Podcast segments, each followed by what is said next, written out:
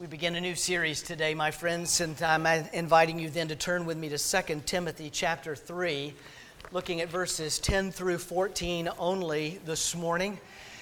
We have said that this is the year of 2016 has been the year where we've been giving our attention to the gospel, the sharing of the gospel, evangelism, and discipleship.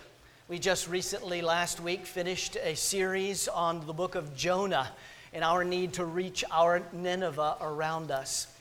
I want to do a two-sermon series today and next week that really has absolutely nothing to do with evangelism and discipleship, but it has everything to do with this. What would happen if we actually did do what God has called us to do, what we have been studying?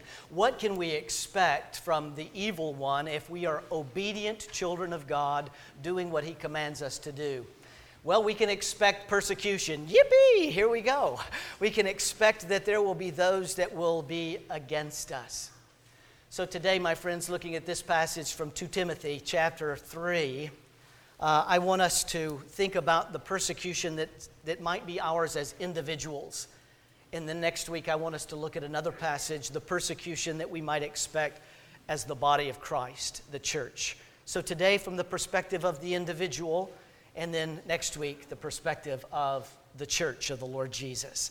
Let's give our full attention then to God's holy, infallible, and inerrant word, 2 Timothy 3, beginning in verse 10. Hear now the word of God. You know all about my teaching, my way of life, my purpose, my faith, my patience, my love, my endurance, my persecutions, my sufferings, what kinds of things happened to me in Antioch, Iconium, and Lystra, the persecutions I endured. Yet the Lord rescued me from all of them. In fact, everyone who wants to live a godly life in Christ Jesus will be persecuted, while evil men and impostors will go from bad to worse, deceiving and being deceived. But as for you, continue in what you have learned and now have become convinced of. Friends, this is the word of the Lord, and what do we know about God's word? The grass withers and the flowers fall, but the word of the Lord stands. Our Father, your word does and will endure forever, stand forever, and you speak to us through that word and by the power of your Holy Spirit. And so we would ask, O Holy Spirit, that you would open our eyes now to behold wonderful things from this portion of your glorious word, that even in the midst of our persecution and our spiritual warfare, we might be reminded that you have rescued us and that we might be convinced again afresh of what it is that you promise us in your word. Do these things for your glory in Jesus' name. Amen. Please, friends, be seated.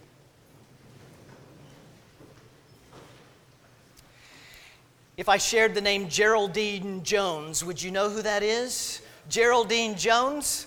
If you were alive in the early 70s, you probably remember Geraldine Jones. She was the figure that Flip Wilson used to play on his variety show, where he coined the phrase, "The devil made me do it." You remember that? I didn't want to buy that dress, but the devil made me do it. Every week, we used to watch that as a young kid. I remember watching that with my parents, and we always got a laugh on how he was going to somehow swing in that phrase that the devil made me do it. We've even been guilty, I think, from time to time, friends, of using that as our excuse to continue in our sin. Well, I didn't really do that, but the devil made me do that. How about if I used this name, Frank Peretti? Would you know that name? Frank Peretti became famous in the late 80s, basically for two of several books that he wrote, but This Present Darkness and Piercing the Darkness. And those books were all about spiritual warfare in the small town of Ashton between Christians and non-Christians. And each chapter usually left us kind of on a cliff, on a cliffhanger, because there was a little bitty demon up in that corner and a little bitty angel in that corner, and they were about to swoop down in spiritual conflict and handle the battles for us. And many people read those books as if that really was the gospel, if really that's how things happened. There was a picture of spiritual warfare. I want us to think about spiritual warfare and persecution today, But before we do, my friends, I think there are some aspects that we need to be sure that we agree on, that we start with, that we come from, our presupposition, so to speak. One is this: I think we give the evil one too little credit, and we don't give him enough care or attention from time to time. We give him too much credit from time to time, because we think that he is mostly like God, that he's omnipotent, that he's omniscient, that he's all things, all-knowing, all-powerful, and all-present, and that is simply not the truth. He doesn't have any of the omnis, so let's don't give him credit for any of those omnis. Many times we give him too much credit, thinking that he is everywhere and doing everything. Now, he does have his own minions that are fighting his battle with them, but if the devil is over there, then he's not over here, because he can't be in all places at all times. But that said, sometimes we don't give him enough concern. Sometimes we think that the spiritual warfare is really something that doesn't happen. Persecution, I think we would define as just only the suffering in our life, instead of the devil is actually making us live and endure these things that we are enduring and living. So sometimes we give him too little concern, and we need to, because the scriptures clearly tell us that his delight, his job, if you will, is to steal, to kill, and to destroy. That's what he wants to do, and that's what his followers want to do as well. So I think we need to begin there.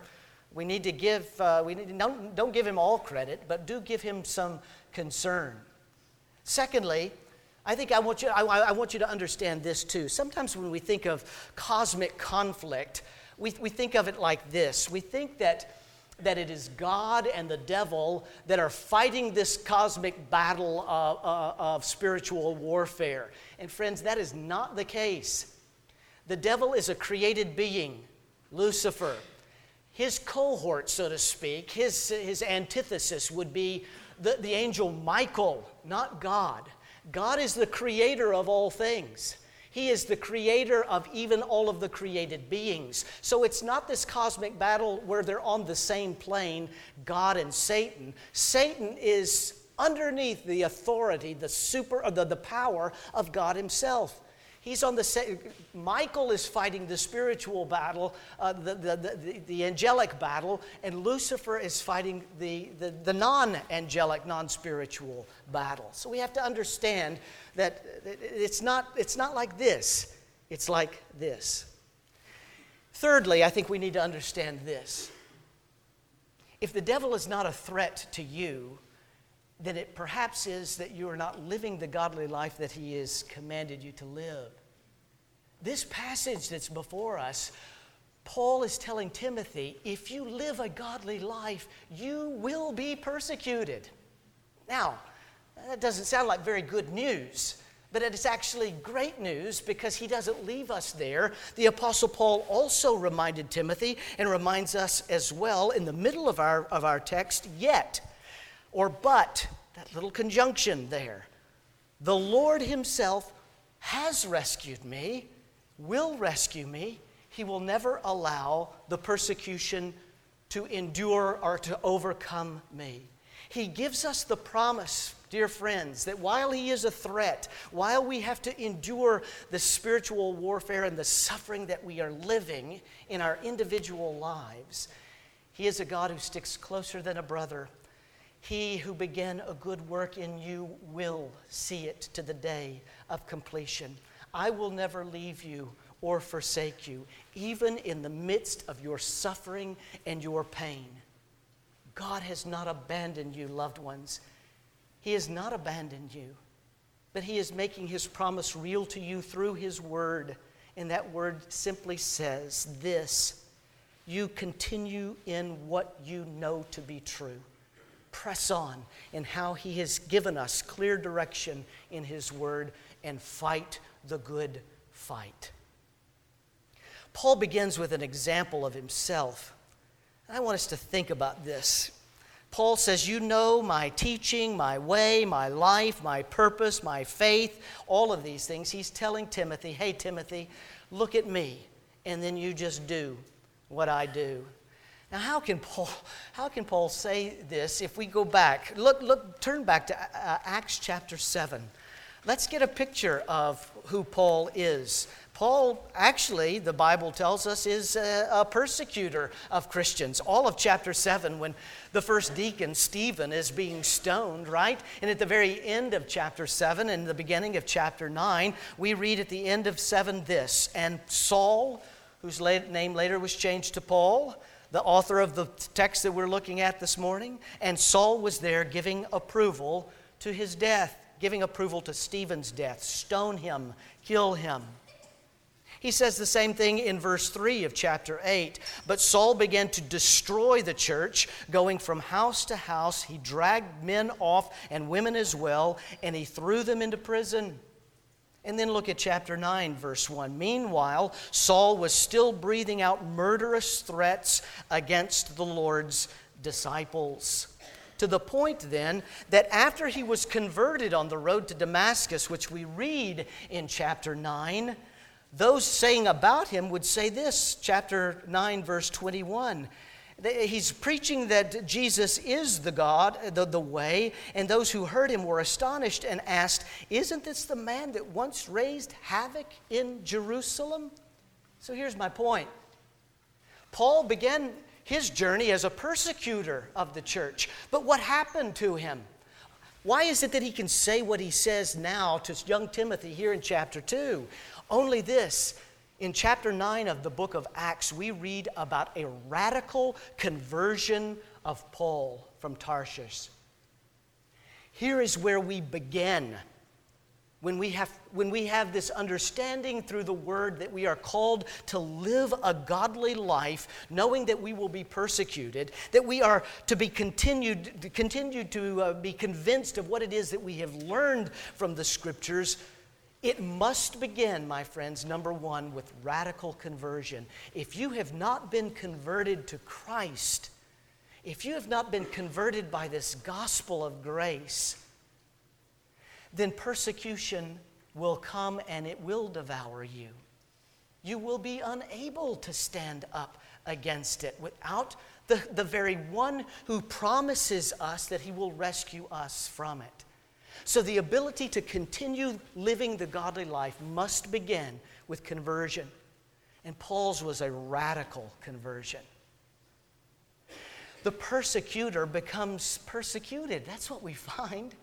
Because look at what he says to Timothy there. You know all about my teaching, my way of life, my purpose, my faith, my patience, my love, my endurance, my persecutions. What is Paul doing? Is he focusing on himself? Is he boasting about himself with the continued use of this word my? Look at me, look at me, look at me. Is he boasting about himself? Absolutely not, friends. What he is boasting is that the gospel would change me in such a way. I used to be like this. I'm the chief of sinners, he told Timothy as well. But for this very reason, God poured out his mercy on me.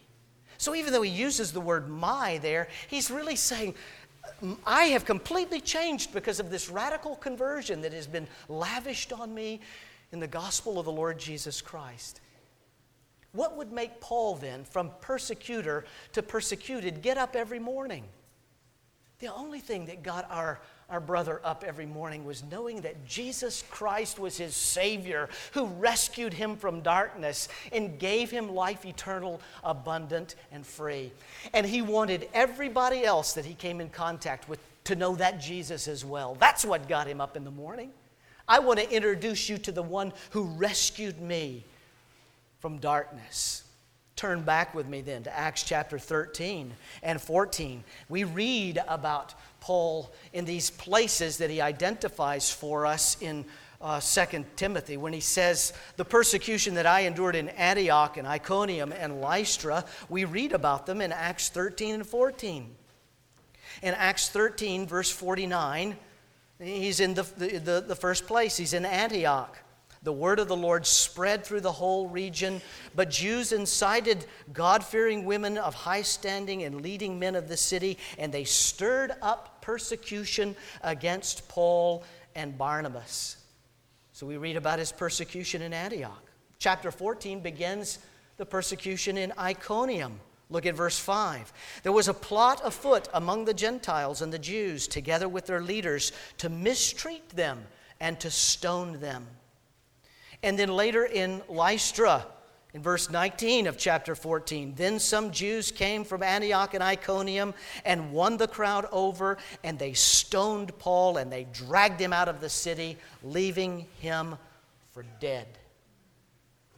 He endured from persecutor. He now was persecuted, but he was willing to put himself under that persecution, knowing that a Savior had died for him and rescued him. So number one, living a godly life must begin. If we are going to endure individual persecution, it must begin. Number one, you must be converted to Christ. And then number two, it will come. Anyone who wants to live a godly life, Paul says in verse 12, will be persecuted. It's coming, friends. If it's not something that you're experiencing now, get ready. It's coming, but it doesn't come apart from this promise. And that promise is that he has and will continue to rescue us from it. He who began a good work in us will see it to the day of completion. Augustine said this. Listen to this wonderful quote. Even when no one molests or vexes your body, you suffer persecution, not in the body, but in your heart. Persecution can come physically, but many of us are probably not experiencing the threat of being stoned and dragged out of the city and left for dead. But who among us cannot say that we're not being persecuted spiritually? That inside my life is so dark, there is so much despair, that I am left wondering, why, God? Why are you doing this? Why are you allowing this? And then from that, I begin to doubt the very promise that God gives to me. If he says he's going to rescue me, then get me out of this mess. Why is this happening to me? It leads us to doubt, which then eventually, friends, leads us to say, what the heck? I'm not doing this anymore. I quit. I give up. He says he's going to he promises to rescue me, and it's not getting any easier. Every day I get up and I fight this spiritual battle, and the evil one continues to win over and over and over again. So I'm in despair. I'm filled with doubt. I'm angry at him from time to time, screaming why, to the very point that I say, this Christianity stuff can't work. It can't be true. Does that define you, beloved? It sure does me. Over and over and over again. And yet I must come back. This same author who wrote this to young Timothy wrote this passage as well from Romans chapter 8, verse 29. He predestined us to be conformed to the likeness of his Son. He predestined us to endure this battle, this spiritual warfare, this persecution, that we might become transformed by this gospel more into the likeness of Jesus the Christ.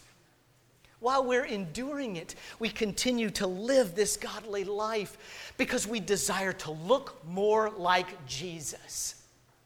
That's our call. And in doing so, he reminds us, you're in the hand of Christ, in the hand of God, doubly joined forever and ever. We need one another. That's what Paul is saying. Look to me, Timothy. I know you're being persecuted. I know you're fighting this spiritual warfare. But look to me. Look how I endured. Look how he sealed to my mind and to my heart that I was rescued from all of these things. And then let that be your gospel as well. Let that be your hope as well. Let that be seal to your mind what you're convinced of, that Jesus will do it for you too. Now, if there was any question at all that Paul was boasting in himself, bragging about himself, then this last part of our verse, verses 12 through 14, he seals to our understanding, as he did to Timothy, that is not the case. If anyone wants to live a godly life, he will be persecuted. He then moves on to say, here's what God promises to do, and here's what God promises to say to you as well. He begins with what God does. What does he do? Yet the Lord rescued me. The Lord rescues us. Friends, this is the clear and untarnished gospel of the Lord Jesus Christ. He rescues us from darkness and lifts us into his marvelous light. He saved us. That's what he does. He gives us the gift of salvation. Conversion is the work of God himself by the power of the Holy Spirit to seal to your mind that you have been rescued from death and now given the gift of life. Didn't Jesus do the same thing? After his baptism, what did he do? He went out into the wilderness, and what happened? Spiritual warfare. He was tempted by the devil himself. But what did Jesus do? WWJD. What did he do? He endured and he lived. Now you could say, well, of course he's the Son of God, but he was incarnate as a human, as a man, and he fought against the evil one. He lived the godly life with the certainty of knowing that he had been rescued. Even coming to do the will of his heavenly Father, going to take the sins of his people in his body, on his shoulders, he had been rescued already in his mind. He rescues us. That's what he does. In the midst of your persecution and spiritual warfare, if you are a converted child of the King and you are being persecuted, friends, you must know that not only are you being persecuted, as real as that is, but you have been rescued and will be for eternity. And that's what he now says. He does something. He rescues us, and now he says that to us over and over and over again as we read his word. Verse 14, but as for you, continue in what you have learned and now have become convinced of, because you know those from whom you learned it, how from infancy you've known the Holy Scriptures. Here's God speaking to you today in the midst of your suffering and in your persecution. Where do you need to go? You need to go right here. Because your heavenly Father, who has rescued you from darkness, is speaking his hope, his promise in times of doubt, in times of fear, in times of anger, in times of despair, when you're just ready to give up. Run to the Word. And from that Word, what you have now become convinced of by the work of the Spirit, he will speak his promises to you over and over and over again. You may not have known Geraldine Jones, or you may have. You may not have known Frank Peretti, but no doubt you probably know the name Corrie Ten Boom. I got a wonderful quote I want to share with you as we end, as we think about this persecution that we are enduring. She and her father, this story that I'll read to you here in just a second, she and her father in a conversation about the persecution of life, the pain of life, the struggling through pain. She recalled it and she wrote it, and here it is. My father stood up. He lifted his travel case off of the floor, and then he set it back down on the floor. Will you carry it off the train, Corrie? He asked. I stood up and I tugged at it. It was crammed full of all the watches and the spare parts that he had purchased earlier that morning. It's too heavy, I said. Yes, her father replied. And it would be a pretty poor father who would ask his little girl to carry such a load. In the same way, it is the same way with our Heavenly Father, Corrie. Your Heavenly Father has not given you the load to carry, even as heavy as you think that it is and as real as it is. He is carrying that load for you, beloved, because you are his child. He knows what is best for you. He knows, and he tells you that over and over and over again in his word. He seals the promise of the gospel. He has never left you, and he never will. Whatever heavy load it is that you're carrying today, be reminded as you are enduring it that we are called to live this gospel, to live this godly life, because he has rescued us from darkness and speaks his promise of keeping us and giving us the ability, empowering us to live this gospel all the way to the very end. Let's do it. for the glory of our Savior. Amen. Let's pray. Father in heaven, we thank you that you are our God and that we are your people. We thank you, Lord, for this salvation that you have given to us.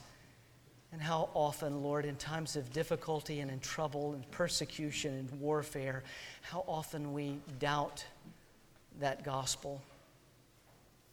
Would you seal it to us yet again, Father? Remind us of the beauty of your grace and mercy.